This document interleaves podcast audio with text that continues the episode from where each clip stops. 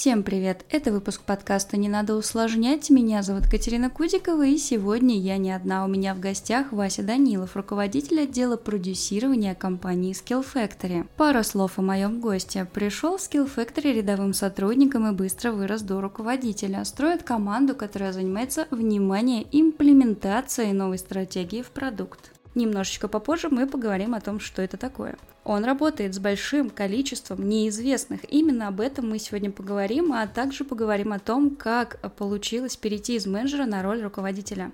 Привет, Вася. Всем привет, привет, Катя. Самый первый вопрос, который я хочу задать, как ты уже догадался, что такое имплементация стратегии в продукт? Расскажи, пожалуйста, пару слов о том, чем конкретно ты занимаешься. Да, наверное, стоит сразу прояснить, что такое имплементация. В целом у Skill Factory появилась идея, э, собрались руководители продукта, подумали над тем, какие сложности, какие проблемы стоят перед онлайн-образованием, почему онлайн-образование может становиться более или менее популярным, более или менее эффективным, и придумали такую идею, которая на самом деле лежит на поверхности, но то, как ее реализовать, это достаточно сложный и тяжелый вопрос о том, что в современном обучении, в современном онлайн-образовании очень часто такая стерильная учебная среда, она на самом деле достаточно далека от того, что в действительности ждет специалистов на рынке, а, тот опыт, который им нужен, чтобы начать успешно работать и успешно выходить на рынок, его достаточно сложно студентам предложить в рамках каких-то стандартных классических образовательных форматов. И а, так появилась идея вот этой самой стратегии, стратегии реального опыта, Э, о том, что студентам уже в процессе обучения в разных образовательных форматах постепенно нужно добавлять задачи, которые будут не стерильно учебными, готовленными, описанными методистами, редакторами, будут представлять из себя задачи, задачи настоящих компаний, существующих на рынке, от малого до велика, от каких-то локальных э, кофейных дистрибьюторов до крупных банков и телекомпаний, в общем, самые разные задания внедрять и предлагать студентам.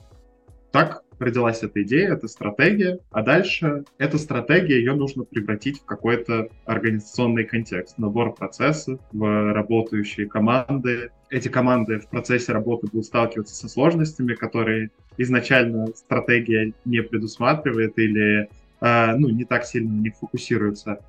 И, по сути, моя роль — это развитие этой идеи, развитие этой стратегии, как сделать так, чтобы из идеи, что реальный опыт студентам нужен, идеи, что реальный э, опыт будет э, повышать эффективность обучения, это стало реальностью, это стало теми самыми образовательными форматами, которые будут интересны партнерам, которые будут интересны студентам и которые будут достигать целей, которые изначально в эту стратегию закладываются. Как-то так. Ух ты, очень интересно на самом деле и практически полезно. Тут я соглашусь и подпишусь под каждым словом, что да, действительно, обычно форматы обучения не отражают того, что придется потом делать э, на практике. Ну и даже есть мемы на эту тему, да, забудьте все, чему вас учили, вот это вот. Да. Круто. И получается, что ты э, занялся совершенно новым направлением. И правильно я понимаю, что тебе пришлось, ну, пришлось, конечно, плохое слово, оно как-то немножко негативное, не знаю, тебе довелось создавать новый отдел, новое направление и им руководить? Да, в, по сути, как направление отдел реального опыта, как стратегии конкретное понимание, куда это направление движется, оно сформировалось буквально в начале этого года. Я присоединился в Skill Factory в, в конце января, в начале февраля, то есть в самом-самом запуске направления, запуске этой стратегии. А подключился как руководитель отдела продюсирования, продюсеры. Это такая ядро, ключевая составляющая в процессе наполнения реальным опытом э, всех направлений обучения Skill Factory и школы контента. Даже когда на самом деле я приходил в Skill Factory, я не до конца понимал, э, насколько новую и ключевую стратегию буду развивать. И насколько то, чем я буду заниматься, будет э, важно, интересно и будет чем-то принципиально новым.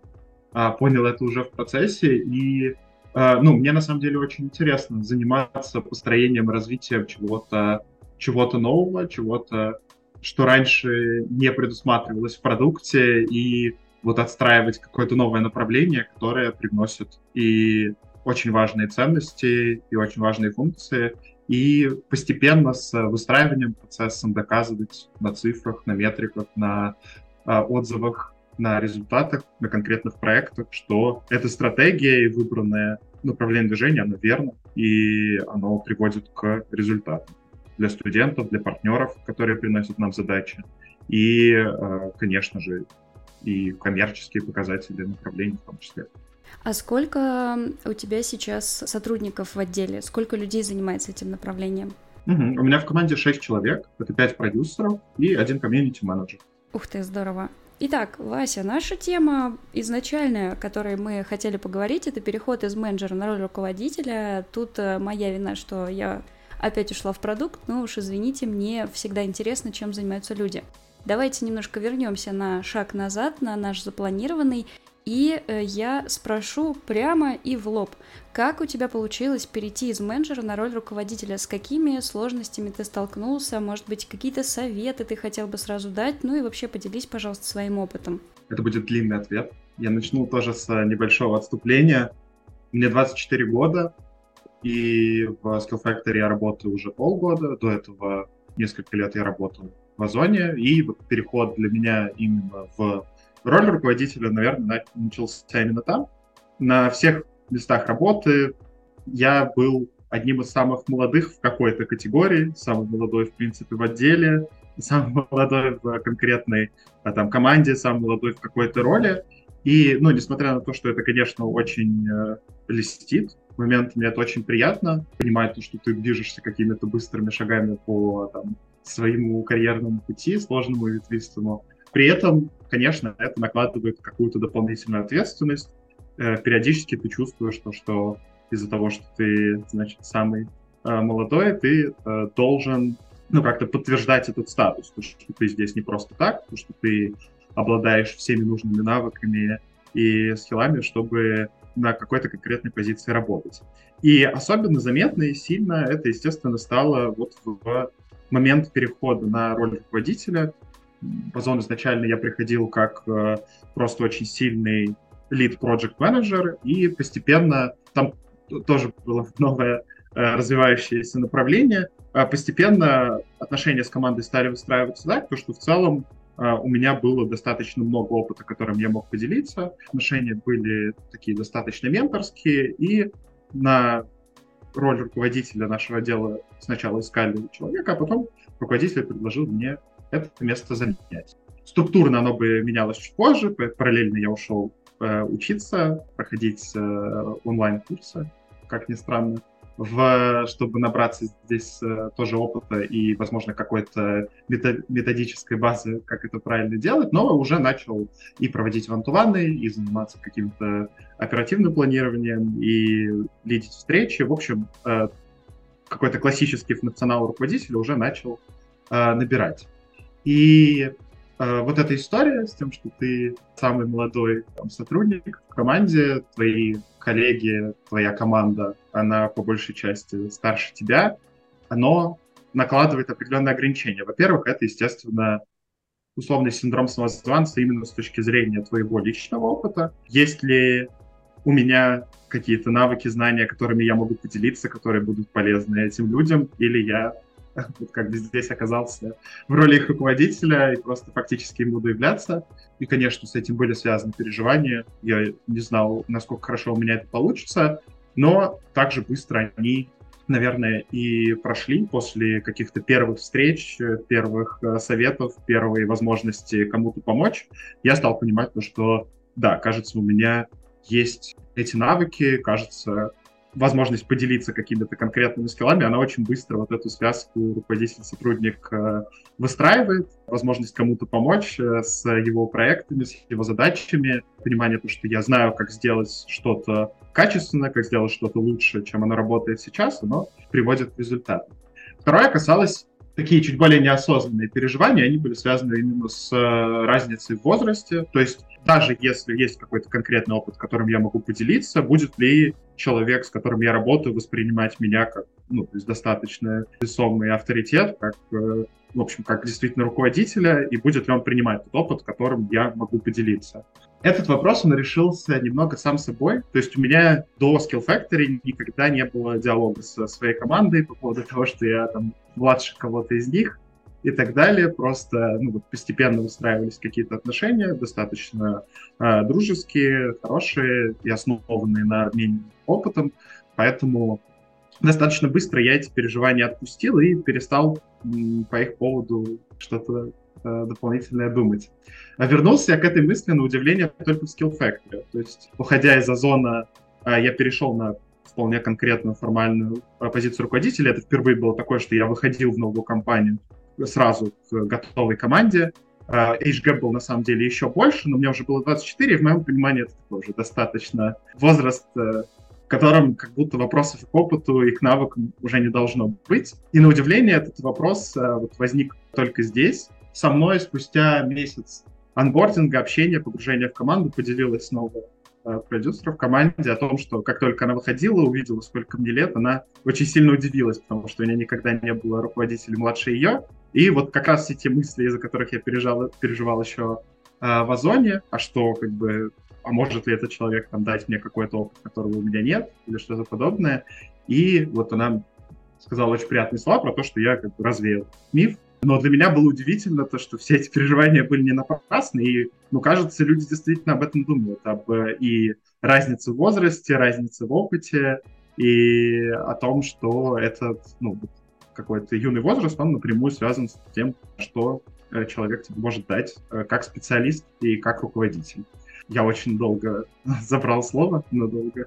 Может быть, э, тебе есть что добавить? Да, на самом деле было очень интересно слушать, поэтому я и даже не пыталась прерывать. Мне э, еще очень любопытно, а о какой разнице в возрасте идет речь? А, наверное, самая большая разница в возрасте, она где-то до, ну, до 10 лет. То есть это где-то от э, двух-трех до 9 лет, примерно так.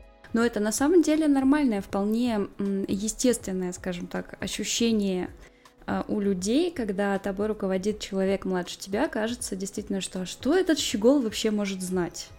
Да он еще пороха не нюхал. Ну вот у некоторых есть такое заблуждение, наверное, потому что мы всегда привыкли, да, что там, не знаю, преподаватели в университете, они старше нас наш там директор это какой-то вообще вот в представлении, да, вот в голове это какой-то дядечка такой сидящий там в кресле, да, ему уже очень много лет, он уже прям умеет вообще все-все-все. А расскажи, как ты работал с этим? Вот, то есть, да, есть вот такое заблуждение, есть такая проблема, да, что вот ты младше, чем твои сотрудники. И есть переживания на этот счет, но как их, собственно, преодолеть? Ну, конечно, во-первых, они просто постепенно преодолеваются с, опять-таки, э, какими-то случаями помощи, поддержки, с случаями, когда у меня появляется возможность доказать, показать свою экспертизу. На самом деле, вот э, практически сразу, как я узнал, что кто-то кроме меня об этом думает, о разнице в возрасте, я начал больше крутить и размышлять над этой историей и понял, что на самом деле ну, возраст может быть очень обманчив, в вопросах какого-то конкретного узкопрофильного опыта. Даже у меня в команде а, многие продюсеры до того, как продюсерами стали, попробовали себя уже в нескольких ролях, в абсолютно разных сферах. И, конечно, это напрямую сказывается на то, какой опыт у них есть сейчас, и опыт э, релевантный к тому, чем они сейчас занимаются. У меня так получилось, то, что я начал работать достаточно рано, с ранних курсов университета, и практически сразу стал заниматься тем, что мне интересно.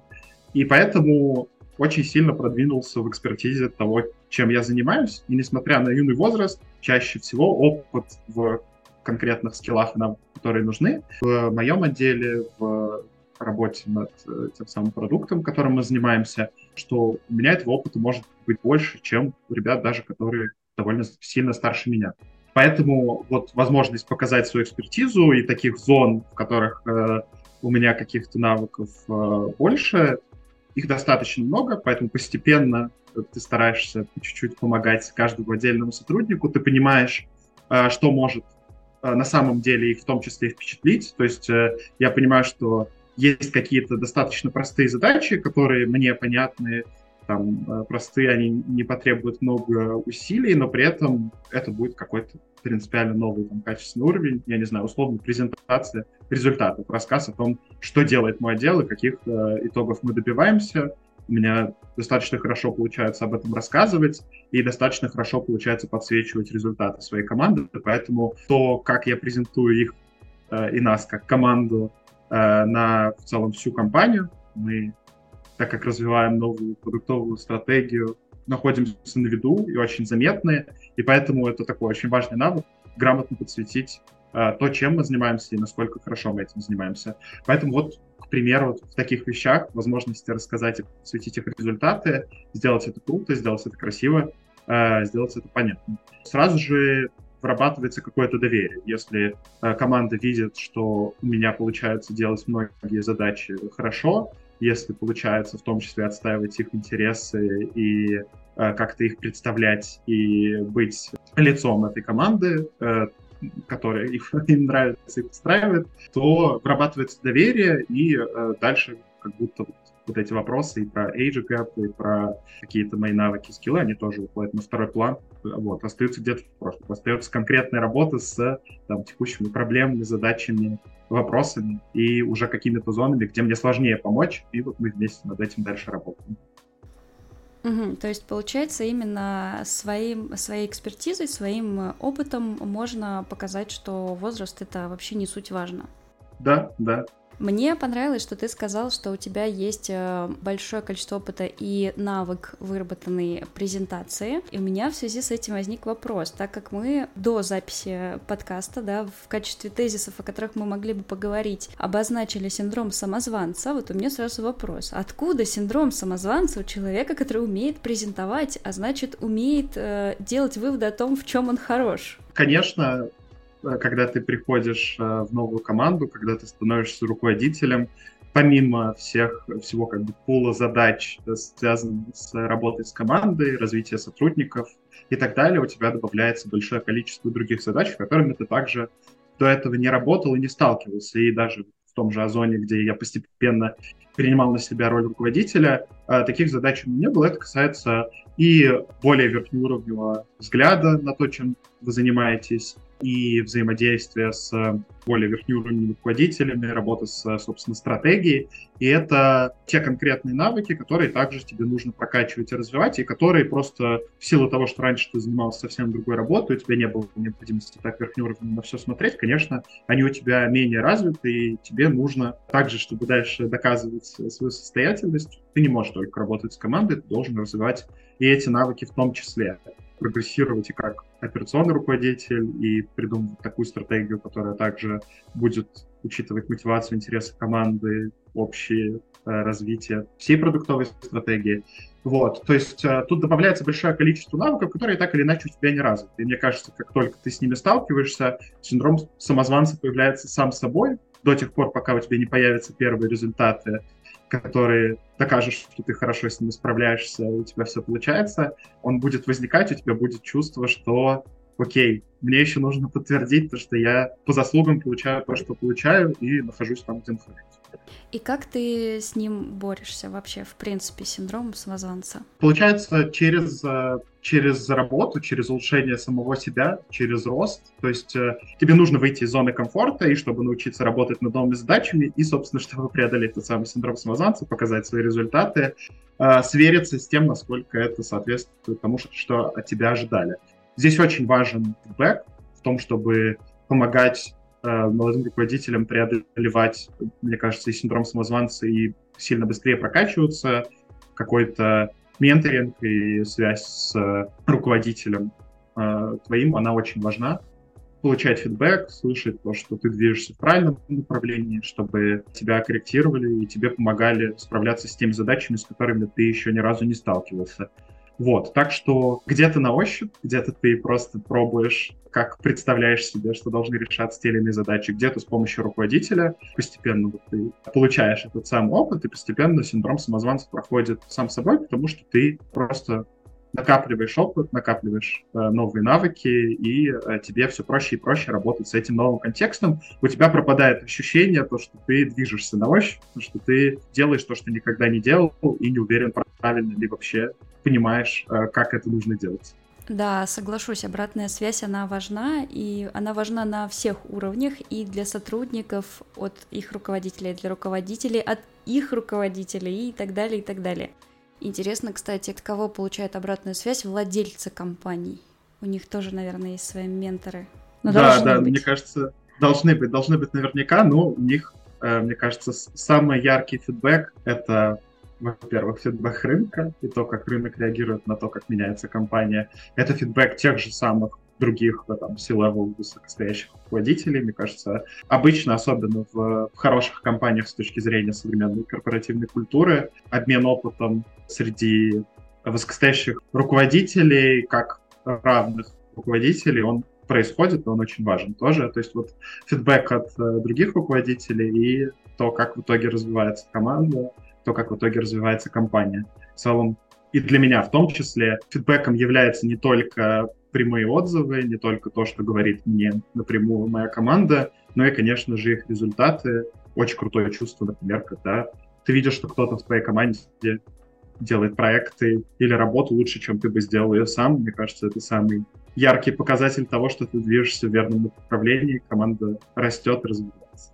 Да, я полностью согласна. И у меня есть еще один вопрос, который я бы хотела задать. Э, что тебе нравится в твоей работе больше всего? Что ты любишь больше всего в своей работе? Недавно открыл для себя, что, кажется, очень люблю операционную работу.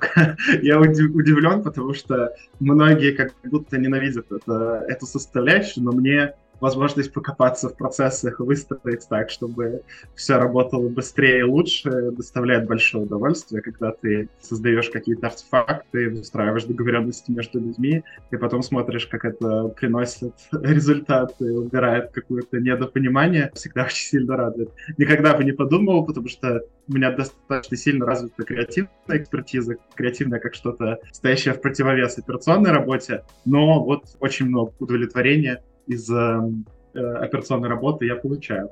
Э, ну, конечно, из, как я и сказал, из роста команды. Это, наверное, главный источник тоже каких-то там, серотонина, э, когда ты видишь то, что у тебя получилось сделать крутые проекты, ты это оцениваешь как свои собственные результаты, в том числе, когда у твоей команды что-то получается, это приносит очень большое удовольствие и много мотивации тоже двигаться дальше. Результаты по проектам Э, результаты по конкретным задачам, оно еще тоже неотделимо от э, планирования, от того, что ты видишь вот теперь полную картинку, и ты как держатель всей стратегии, держатель какой-то глобальной идеи, ты там себе что-то напридумывал, и до тех пор, пока это ста- не стало реальностью, это только существует в твоей голове там, или где-то на бумаге, и максимум подпитывает синдром самозванца до тех пор, пока не реализовано. И в этом смысле вот закрытие задач — это не только про э, рост и развитие команды, не только про возможность подсветить результаты, и чтобы тебе сказали, какой ты молодец, что ты это сделал, но и в том числе для самоподтверждения того, что ты движешься в правильном направлении, это тоже, конечно, приносит большое удовольствие, когда то, что ты запланировал, то, что ты придумал, становится реальностью и как-то тебя дальше толкает в правильном направлении. Спасибо большое. Я, кстати, тоже очень люблю операционную работу. Мне кажется, это одна из главных составляющих успешности движения команды вперед. Последний, финальный вопрос. Его все не любят, но на самом деле, потому что такой довольно расплывчатый. Какой бы главный совет, вот что бы самое главное ты выделил, если бы тебя попросили посоветовать людям, которые развиваются в сторону руководства, то есть становятся руководителями, вот какой ты э, дал бы им главный такой самый, ну, возможно, по возможности короткий, не расплывчатый, конкретный совет? Вот что им стоит делать, на что обратить внимание? Или, может быть, про, про то, что их ждет на этом пути? Ну, мне хочется, наверное, здесь сказать про какой-то свой подход к э, управлению командой и к оценке результатов. Я видел разных руководителей, и мой опыт показывает то, что можно добиться успеха будучи руководителем разных типов. Но, как мне кажется, наиболее вероятно к успеху приведет стратегия руководства, когда ты воспринимаешь успехи команды как свои успехи, и в целом твоя работа, она направлена в первую очередь на то, чтобы создать хорошие условия для достижения результатов своей команды. Ты нацелен на отстаивание их интересов, и на ну, какое-то их представление в рамках всей ком- э, компании. То есть э, ставить развитие команды вперед всего, потому что в таком случае как будто результат придет э, сам собой. Мне кажется, это очень крутой тип. Он может подойти не всем. Я знаю то, что есть многие руководители, которые становятся руководителями после того, как они становятся слишком сильными специалистами в своей области. После того, как им дают команду, они в целом не особо перестают быть специалистами, просто теперь они там периодически делегируют какие-то задачи, при этом продолжают э, быть такими довольно сильными индивидуалистами, э, заботиться в первую очередь о своих конкретных результатах. И мне кажется, что рисков в таком типе управления намного больше, и какого-то потенциального роста в таком типе развития тоже их меньше. Конечно, ну, я не могу сказать, что это обречено на провал, если вы очень сильный специалист. Наверное, вам дали команду не просто так, и также вы сможете достичь больших результатов, так же, как вы раньше делали какие-то значительные проекты, вы сейчас сможете их делать. А, но, как я и сказал, у вас нет никакой гарантии, что в вашей команде будет какая-то открытая, спокойная коммуникация, то, что ваша команда будет расти и не будет чувствовать стагнацию. Поэтому, наверное, я бы посоветовал всем руководителям, которые становятся руководителями, а, пытаться отходить от парадигмы, в которой они смотрят на мир и на проекты глазами просто очень сильных специалистов. В роли руководителя очень важно развивать свои софт-навыки, очень важно слушать э, и слышать других людей. И, ну, мне кажется, то, что это залог успеха. Как-то так. Супер, спасибо большое. Я тоже здесь, конечно же, согласна. Как будто мысли мои прочитал, честное слово. Ну что ж, э, на этой приятной, позитивной ноте я предлагаю закончить нашу встречу. Получилось очень интересно. Вася, большое спасибо тебе за то, что поделился своим опытом. Пожалуйста, спасибо, что позвала. Всегда рад. А мы с вами, друзья мои, услышимся, увидимся в следующем выпуске. Но напоминаю вам, что обязательно необходимо, просто крайне-крайне важно заглянуть в описание этого. А все почему? Потому что я заботливо собрала для вас все термины, которые использовал Вася сегодня в своем рассказе, для того, чтобы вам было понятнее, о чем мы все-таки говорили. А помимо этого, в описании выпуска вы также найдете ссылочку на карьерный сайт Skill Factory. А что это значит? А это значит, что вы можете откликнуться или рекомендовать друзьям какую-нибудь интересную вакансию, так как прямо сейчас Skill Factory открыты вакансии в команды продукта, маркетинга и некоторые другие. Так что не упускайте свой шанс. Всем хорошей недели и пока-пока. Чик-чик-чик-чик-чик-чик.